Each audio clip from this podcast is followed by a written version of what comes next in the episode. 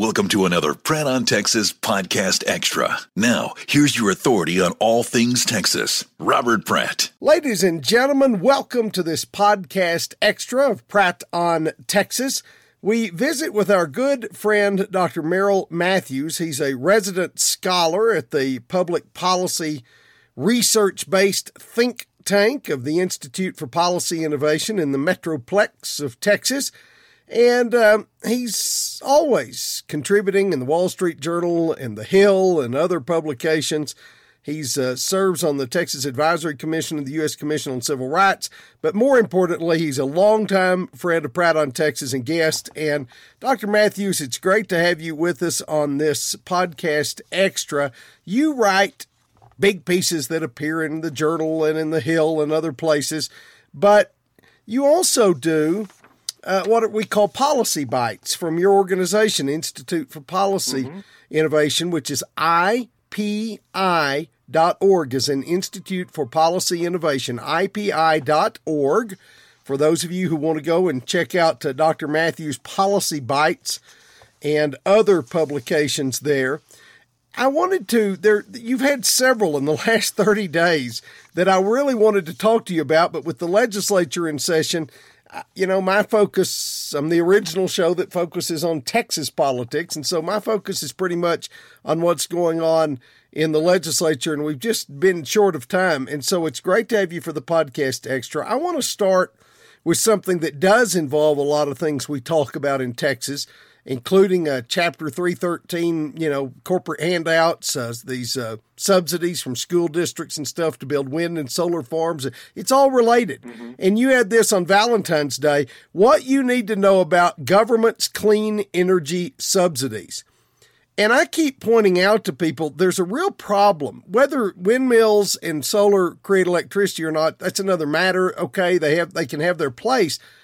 These people are pricing other people out of the market because they're so heavily subsidized, they literally can pay the grid at times to take electricity, and still it's not a net debit out of their pocket because they pay less than what they're getting from taxpayers and subsidies, so they make a profit. And of course, that disincentivizes the capital market investors from investing in good old fashioned you know, uh, power plants, gas powered, coal powered, nuclear, whatever.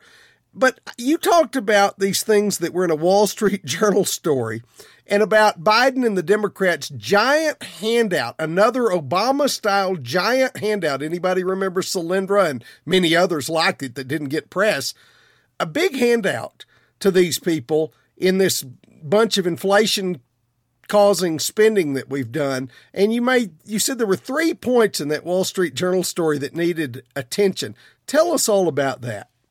Right. Well, the, the Wall Street Journal uh, story was about the Inflation Reduction Act and the $369 billion that uh, Congress is handing out to various green energy things. The large majority of that's going to corporations. Only about 40 billion is actually going to individuals. So the large majority goes to corporations. And, and that prompted a piece in the Wall Street Journal. This is a news story where they're talking to, they were looking especially at what they call the clean hydrogen or green hydrogen and, uh, and some of the, the statements that people were making there.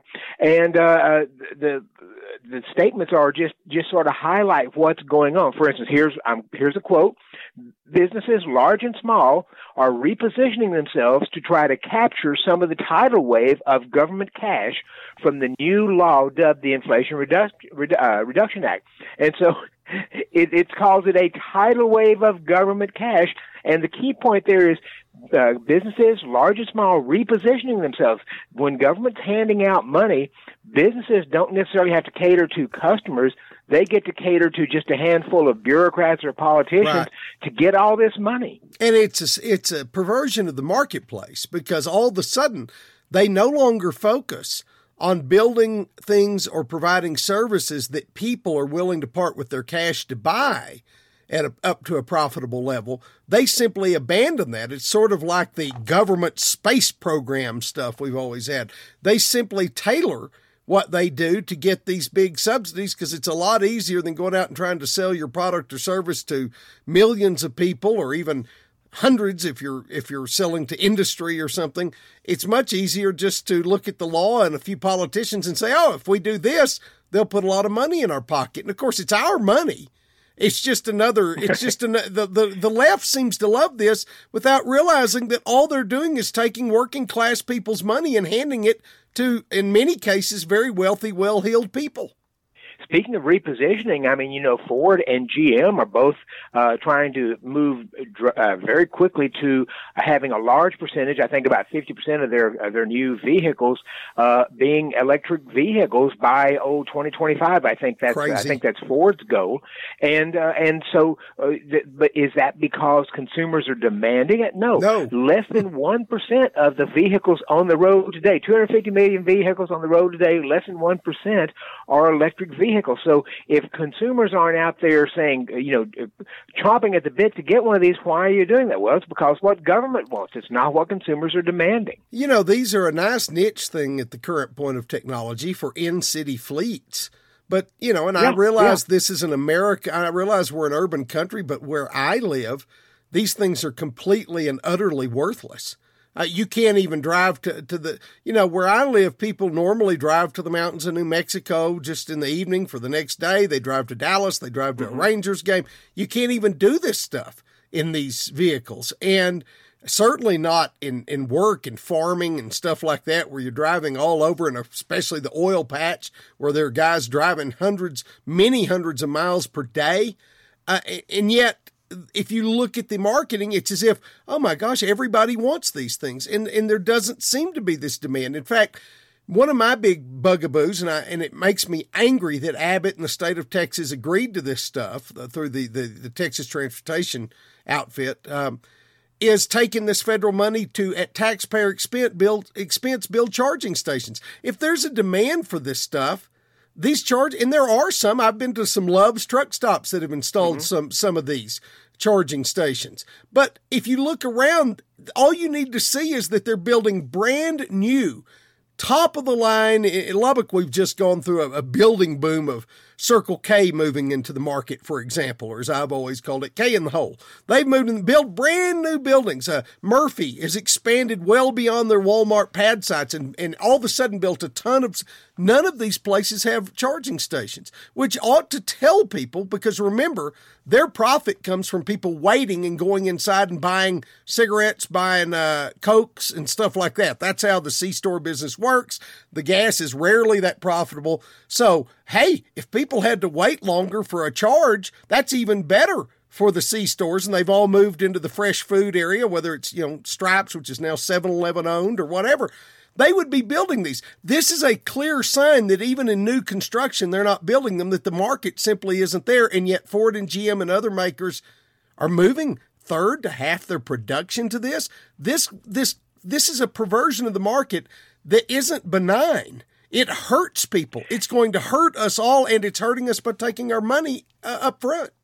And and you you hit a key point. The people who are going to Walmart to shop aren't typically the higher income people who can afford the electric vehicles that are out there. I, and it's not high. a knock on electric vehicles. I I've got I've got friends who uh, have uh, some that mostly they're Teslas. They like them, but they they drive in the city. They have very short tra- uh, commutes and so forth, and so it works very well for them. And God bless them, that's fine. But that doesn't work for the vast majority of people, especially lower income people who are going to Walmart. Can you well, I can't. I don't. I don't think. I love choice, and I like the the Teslas, not the little cheaper ones that are still extraordinarily expensive, but the really fancy mm-hmm. sports ones. The problem is, government's been, state and federal, been handing out tax subsidies to people to buy these. That that's that's right. that's wrong. I mean, at every level, this is wrong. Well, Robert, we use tax policy to incentivize things, but you're incentivizing something that's doing nothing but turning over money to the well heeled. What happened to the Democrats that always were against the corporate? Well, we know everything is flipped, and they're the party of Wall Street and the corporate oligarchs and titans now. On this piece on uh, clean energy subsidies, though, some of the other quotes that you pointed out that were in that Wall Street Journal story, you said that an analyst talking about green hydrogen said the big risk is throwing out massive subsidies that don't do anything.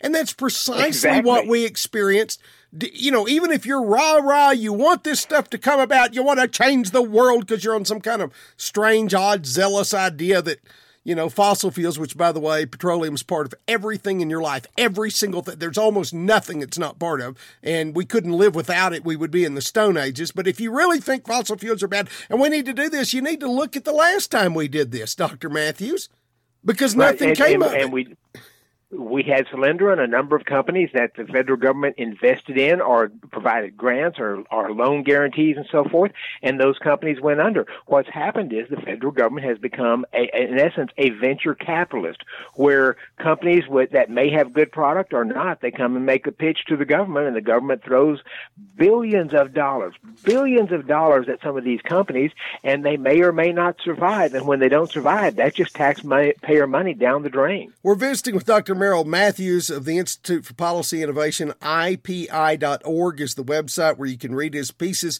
We're going to come back in a moment on this Pratt on Texas podcast extra and talk about Social Security, that third rail of American politics. Stand by, my friends. We return to the Pratt on Texas podcast extra after this break. Welcome back to this podcast extra from Pratt on, Texas. We're visiting with a friend, Dr. Merrill Matthews. He's a resident scholar at the Institute for Policy Innovation in the Metroplex, a longtime friend of Pratt on, Texas. His uh, work is seen in the Wall Street Journal, The Hill, and many other uh, publications regularly. You can just go look at it directly and join their mailing list at ipi.org. Many of your business people, you've been struggling to get workers into the in in, in many people that's inflation's killing them but not being able to get workers is even worse. I actually uh, watched a piece on, uh, read a piece on a media outlet of a guy in farming who farms something that has to be handpicked. He's been in it and grown, built really successful, and he's having to get out because this year's crop, I think he said three quarters was left in the fields. They literally could not find people to uh, to um, to harvest the crop. And I've talked to many restaurateurs and retailers who are having the exact same problem at uh, just getting staffing. Dr. Matthews, you wrote a piece, A Quick and Easy Way to Grow the Workforce.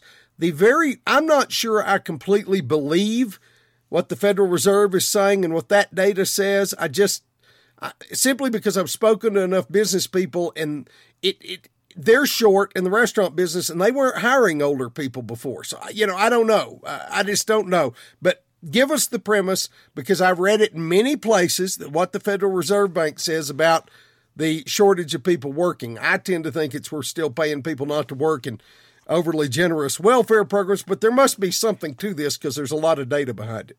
And I think there's, I think there is something to uh, what the government's been doing in, in discouraging people from going to work. But essentially, what happened was the Federal Reserve Bank the trends happening in retirement and found that the trend of people who are essentially 65 and over or people taking retirement early or uh, just not coming back to the workforce increased during the pandemic and it has stayed higher. Now, it's not a huge percentage, but we had already seen a growing trend of people the baby boomers. Uh, retiring because we're in, right. we've got the baby boomers, right? Right. We already have the demo, the statistical demographic situation where we've been talking about it. You know, those of us been in politics our whole lives know that in the Reagan administration we were talking about this coming swell of takers from Social Security because as that large post-war population boom retires, and of course I think that's why much of the Washington class has imported millions of people, albeit illegally, across the border because uh, they know eventually those people, you know, are going to be paying in, whether legally or not or whatever. But uh, I think there was a lot of skullduggery behind the scenes to try to save Social Security that that way. However, it is true. People have retired, and with all the and with the baby boomers, the, the, the tail end of that group, just getting frustrated, and sometimes learning that, hey, you know what, I can live at home pretty comfortably now. You know, they, it's been so long. Uh, but with the shutdowns, a lot of people said, I don't want to mess with it anymore. So they're saying what? That this is what's driving the shortage in the labor force. Yeah, they they argue that the the retirement of seniors is the primary factor well, behind the shortage of workers okay, that we have well, out there. Is it a capillary effect then? Is it sucking jobs up to those jobs so that it's affecting people who were hiring entry level folks waiting tables and stuff. I mean, are they getting now a better job because the step above them opened up because the step above that opened up? Because see, that's where I don't get it because most of the complaints I've seen and I've experienced out in the marketplace and heard from business owners are not those type of jobs. So I, I don't know how they come to that. I guess it's not your data and we don't need to argue about it, but I, am just pointing out I'm a little, I understand it, but I'm a little skeptical of it. Uh, right. And th- there has been a lot of job churn out there as people were looking for other things. And of course, as you sort of pointed out, when the government was subsidizing everybody with handouts and our tax credits and so forth, uh, many people did not go to work, and so now some of them may be entering the workforce again. And of course, the, the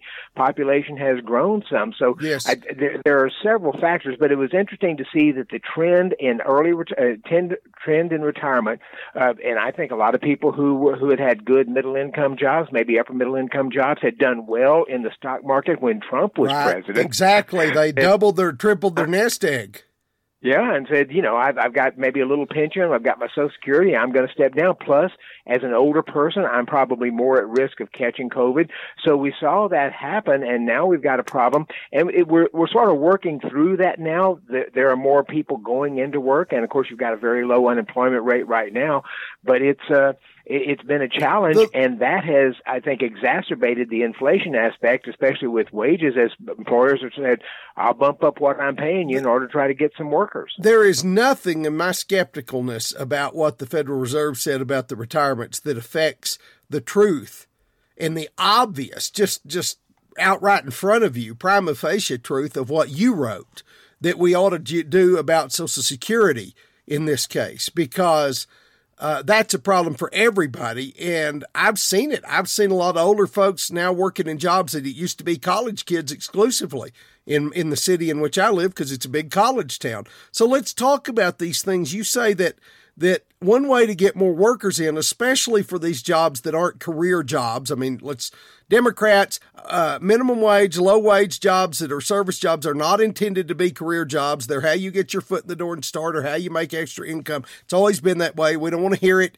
We don't want to hear your living wage stuff that somebody's never supposed you, you, what you're saying to people is that they should never advance themselves in life. They should flip the burger at McDonald's until they're 70 years old. You're the in, uncompassionate people. Now, having said that, Dr. Matthews, you said there's some problems with Social Security. I have personal experience with this with friends. Let's talk about those because we could get a lot of people back in the workforce if government policy wasn't still set in the depression era to to make old people that, not work. Right. So explain all so, this.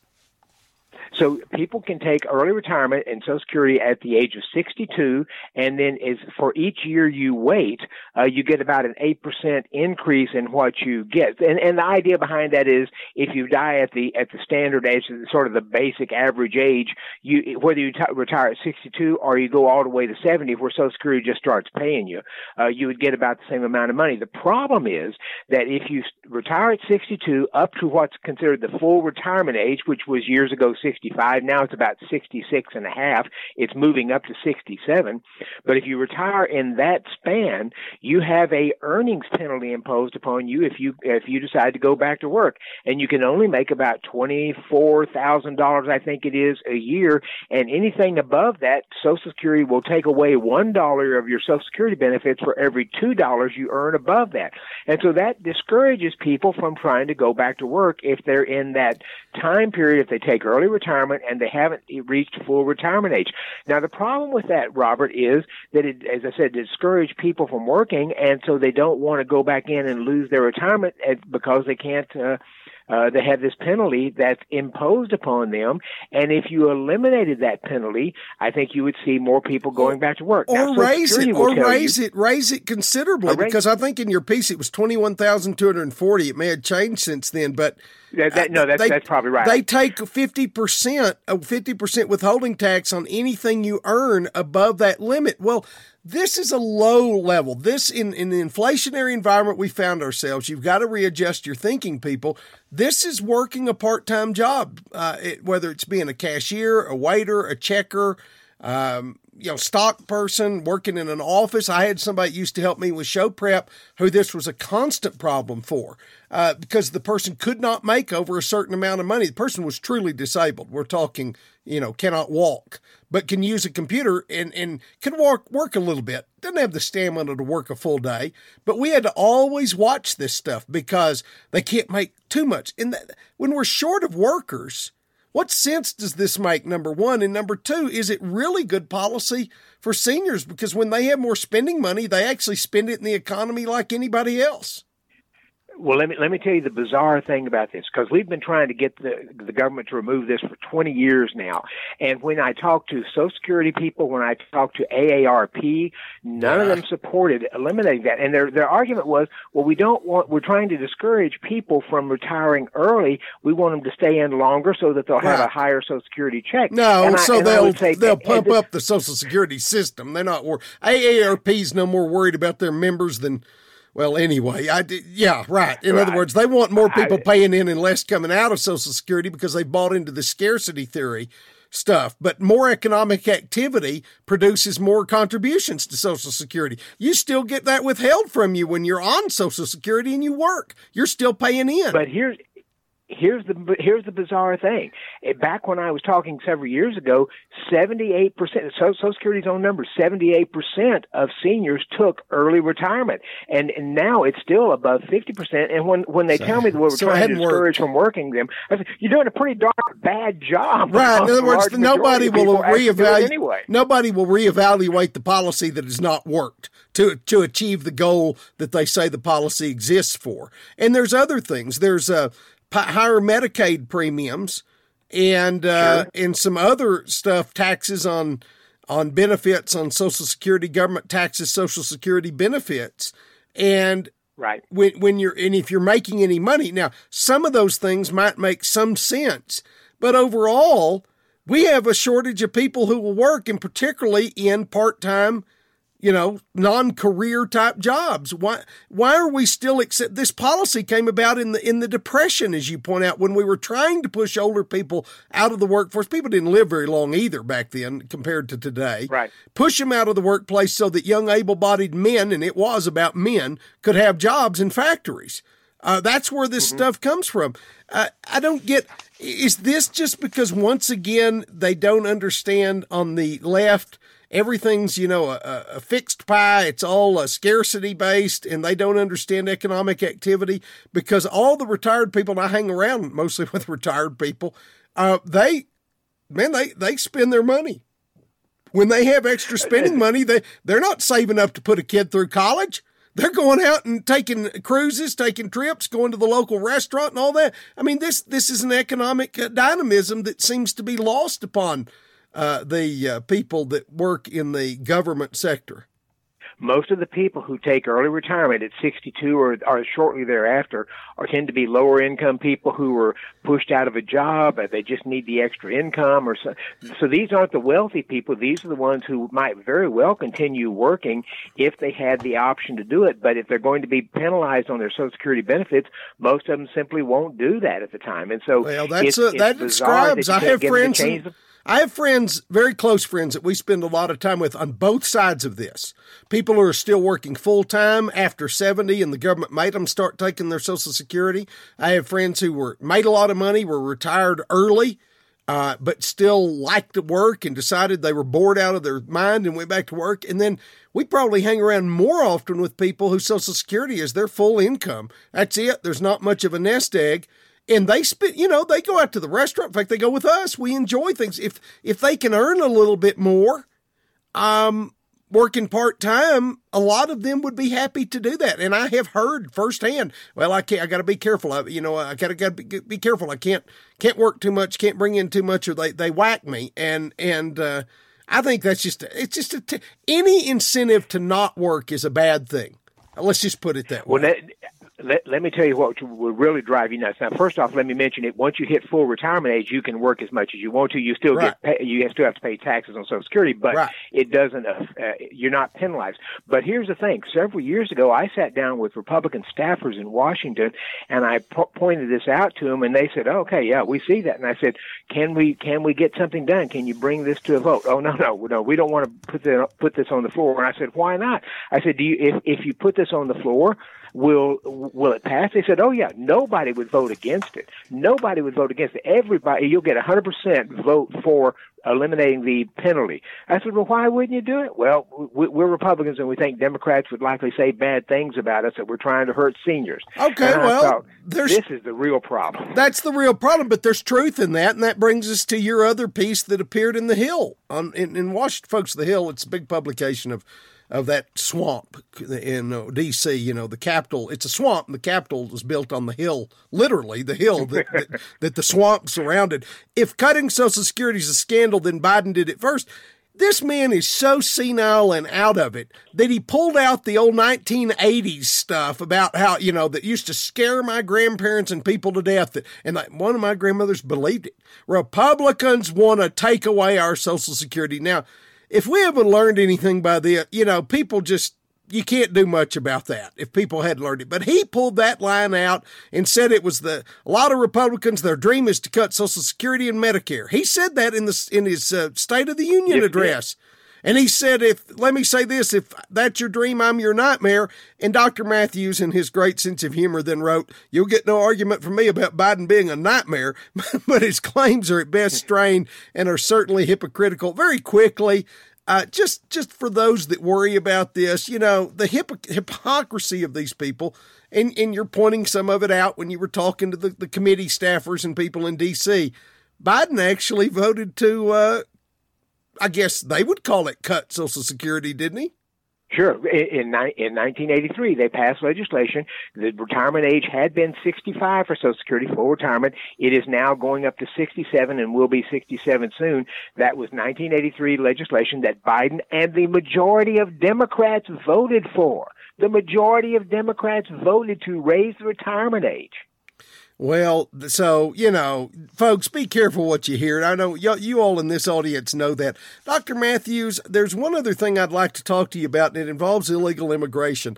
I've uh, taken quite a bit of your time. Do you have time to do one more quick segment on uh, this immigration and public education? For you always. All right. We'll be back in a moment on this podcast extra from Pratt on Texas. More Pratt on Texas podcast extra in a moment. Welcome back to this podcast extra from Pratt on Texas with our great friend Dr. Merrill Matthews of the Institute for Policy Innovation in the Metroplex. His work, you hear it and see it in The Hill, Wall Street Journal, and a lot of other publications. He had an op ed in The Hill at the last day of January when it appeared, estimating illegal immigration's cost to public education.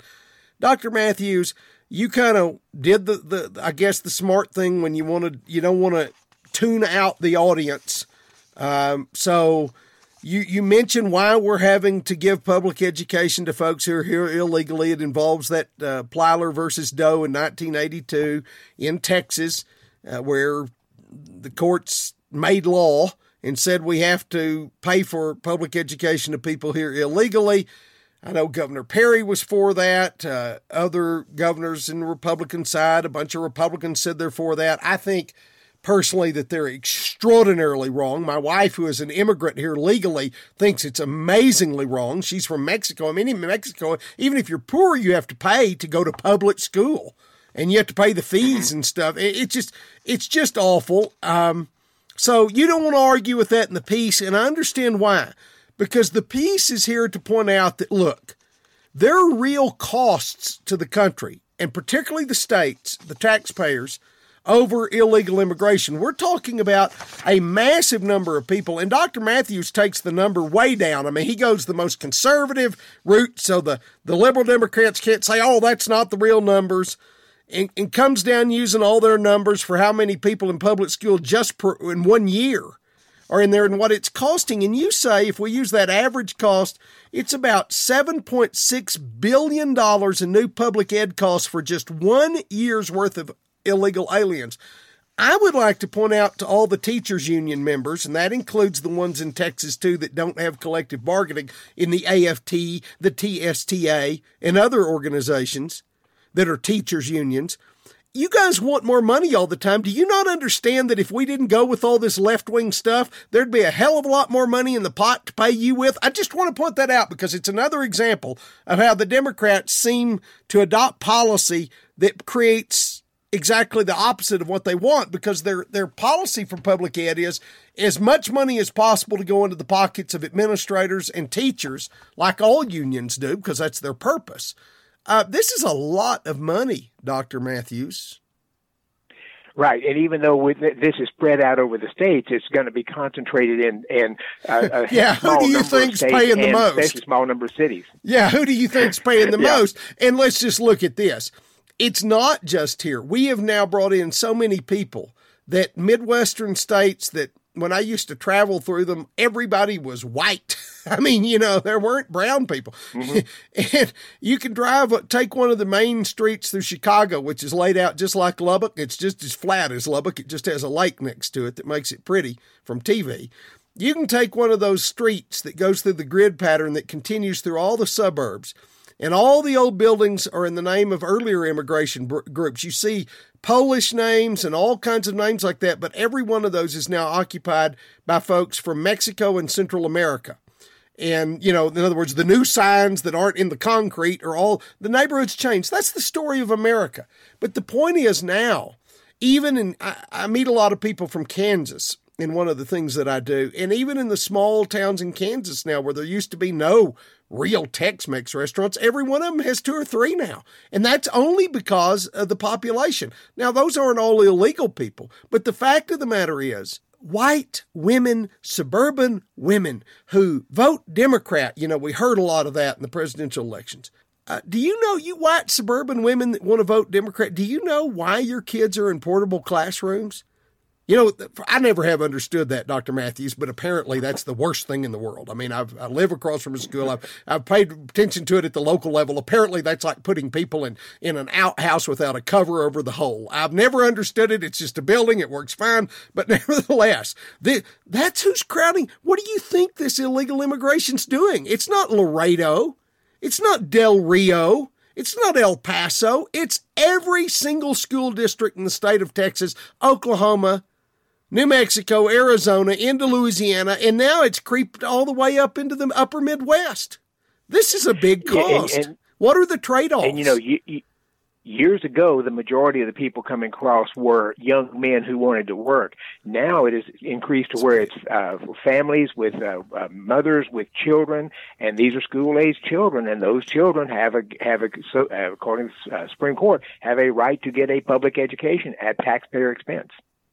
What are the trade offs that people need to be aware? Because obviously that's what you wrote, but at what cost? Okay, we have to educate them, but at what cost? Everybody says that's a great idea. Again, at what cost? The trade offs are massive, and it seems like so many people, including the white suburban college educated women, don't understand that the things that they that they dislike the most, that gets them the most riled up, the the no space in the local public school and the no opportunity and everybody being in crowded big classes and all the things they gripe about as well at the same time are are primarily caused by this. What are the, some of the trade offs for this policy? Well, I think of, it probably it, it certainly affects education and, and the level and the difficulty because so many of the classes have to you've got to have somebody who is a bilingual person and being able to take many of these students who uh, have no background in English and can't speak. And so how do you address that problem with them? And do you slow down while you're trying to uh, you know, translate. It's it just creates a number of issues. And uh, like you know, I say, and if if they're going to live here, you want to have them educated, but it, there is expo- uh, a cost. And I'll I'll mention one more thing. People will say, well, their their their fathers and stuff, they're, they're working, and so they're paying taxes. No, in fact, it takes a good while. If you're going to work in the uh, in the open economy, you're going to have to wait for a while to get a employment author- authorization document, what they call an EAD, in order to be able to work. That can take months or years, years. if they ever get one. Well, and I will say this in Texas, if you're paying rent, you're paying property taxes, whether you know it or not. It's a Texas model. We recoup a little bit more money out of this than we do others, but you have to look at the other trade offs because any examination of it, and I have family members who came here with children with special needs from Mexico, came across the border, and they're all legal and everything. The school infuriated them over and over through the entire public school process. Thankfully, their children, their, their, these older children are out of public school. Constantly, every time there was a parent meeting at school in El Paso ISD, tried to convince their mother to get on welfare and tried to convince them. I mean, it was a full out shocking to them eh, press to put their child in special stuff and to get themselves on welfare. And I'm telling you, this is all hand in glove. So, all right, if they're paying some taxes, but not a lot, they are creating economic activity by working. You have to look at the debit side of the ledger as well, though, because there is no question it is not bigoted. It is a statistical fact that these people are on the dole for a lot longer in a lot more ways uh, for a while. And that's been true, by the way, of almost when we didn't have much of a dole a long time ago. And a lot of it was private philanthropy, but it was true for those other immigrant groups. And some of those, by the way, were white people from Northern and Eastern Europe and everything else. This is something we've got to under, we've got to understand that there, this stuff isn't just compassionate and free. There are major trade offs to this idea. And I don't understand why the the we've allowed this court to is it just so politically unpopular like social security it makes you look like such a bigot that nobody will go and fight this court decision my understanding is that there's actually uh, some groups that are looking at trying to bring this up again and take it to the Supreme Court to see if there might be a change in it, but I don't know that that's happened yet. Well, I just I think if you're an utter fool if you think that it's not one of the biggest magnets for for the better of the folks who are coming from all over Central America to simply say all we got to do is get across that border and I may have to hide out but at least my child's going to get a nice education. And I know a lot of Americans say that's good we want to do that. Well, but what if that nice education becomes a not very good education in the United States simply because the schools themselves are, are burdened with 20 to 40 to 50% enrollment in places where they're having to cater to people who have no cultural similarities and don't speak the language. And that's exactly what's happening. Folks, if you want to learn more about uh, Dr. Merrill Matthews and read his work, and he's got one we didn't have time to talk about. Republicans don't like earmarks except when they do. Nothing new there, Dr. Matthews. You can just go to you can just go to ipi.org. That's Institute for Policy Innovation. Dot org. And as always, we so appreciate your time, Dr. Matthews. Thanks for being with us. Thank you.